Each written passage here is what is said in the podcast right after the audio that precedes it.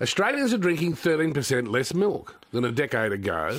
I wonder why that would be. Big but, decline. but the losses have been offset by a booming export market for liquid milk, which I'm- going to guess is China. Mm, you love milk. I love milk. Um, Mark Billing, president at United Dairy Farmers of Victoria and the Colac Dairy Farmer himself. Mark, good morning to you. Good Morning, boys. How are you going? Good. So, why would people be drinking 13% less milk, Australians? Oh, look, it, uh, part of it would be the the what I would call nut juices and, and grain juices that are being sold um, as as a potential replacement. And Gotcha. and the sad story about this is that um, you know dairy milk is is such a nutritionist product. It's it's very hard to replace in the food chain. Um, and look, Australia has a very good animal welfare story to, to tell about um, the way we, we treat our animals. And I think one of the, the, the big things too that we can sort of sell in our dairy story is the uh, fact that most of the milk that's produced in Australia and Victoria in particular is still produced on family farms. Uh, and Mark, is uh, one of the reasons why your export market is, is going well is because of how you treat the animals? Partly. Um, we've also got a pretty good um, green, clean image. Very few of our animals are, are housed inside, uh, and those that do um, uh, housing their cows inside do it, excuse me, a, a cut and carry. So they're trying to use less um, energy to to produce that milk. Um, and look, dairy uh, as well has got a very good um, emission story to tell um, around greenhouse, and, and we're working hard on methane because that's um, something the cows need to do is burp and fart. So um, unfortunately, that produces methane, but we're they're only human. looking at.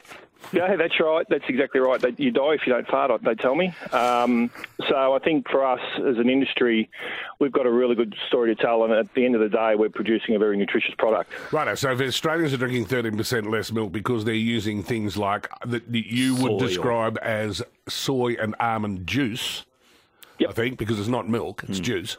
Um, uh, I assume that Asia has, has developed an appetite for dairy.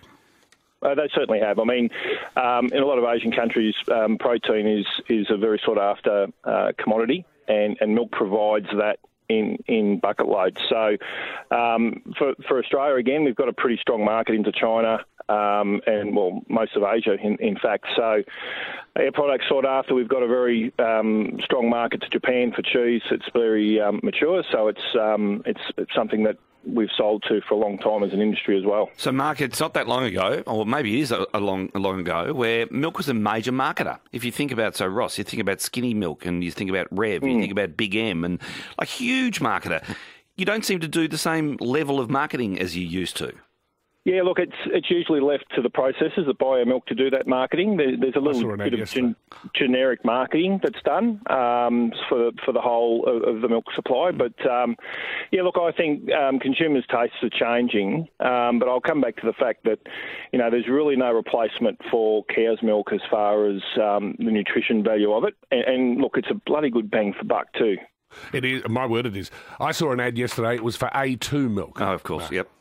Yep. So that's um, that's another marketing tool that, that um, A2 themselves have used. Um, Where does A2 milk come, has- like, does A2 come from family family dairy farms?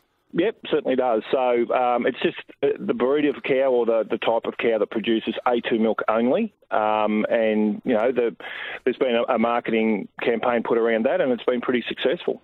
And I'm just thinking, uh, in your neck of the woods in Colac, one of the big employers in the main street is Bulla. Yep. Um, uh, which is a massive employer. Um, let's not forget a little thing called ice cream and milkshakes. Some pretty nice stuff to be had. Dad, dad cheese. Lee, we've got an order coming.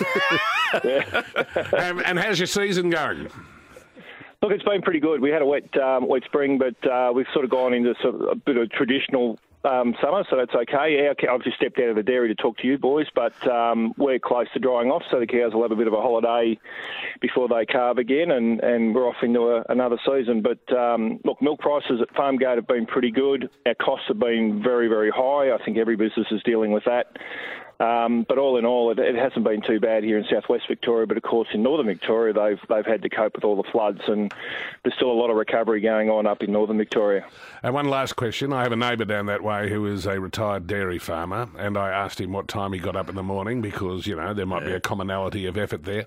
Mark, what time is a dairy farmer? What time does your alarm go off?